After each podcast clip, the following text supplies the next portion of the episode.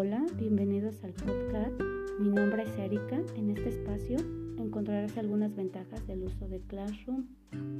Es una plataforma educativa gratuita. Se accede únicamente con la cuenta personal de Google. Te permite gestionar aulas virtuales.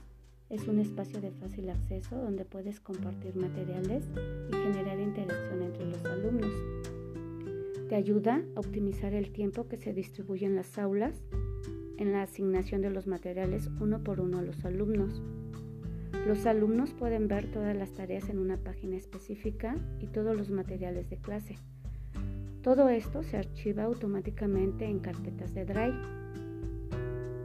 Te permite acceder a distintas aplicaciones. Esto es excelente porque de repente encontramos algunos recursos que nos resulte interesante para explicar algún contenido o para que los mismos alumnos trabajen dentro de la misma. Te da la posibilidad de programar las actividades o tareas a futuro. Se les puede añadir fechas de entrega. Te permite acompañar realmente a los estudiantes. Involucra a los padres de familia visualizando las fechas de entrega de las tareas. Permite hacer comentarios públicos o privados. Tiene hojas de cálculo para llevar un mejor control de notas de los alumnos. La revisión de las tareas se hace más fácil y controlada de cada alumno. Visualmente es muy agradable, lo que hace la navegación divertida.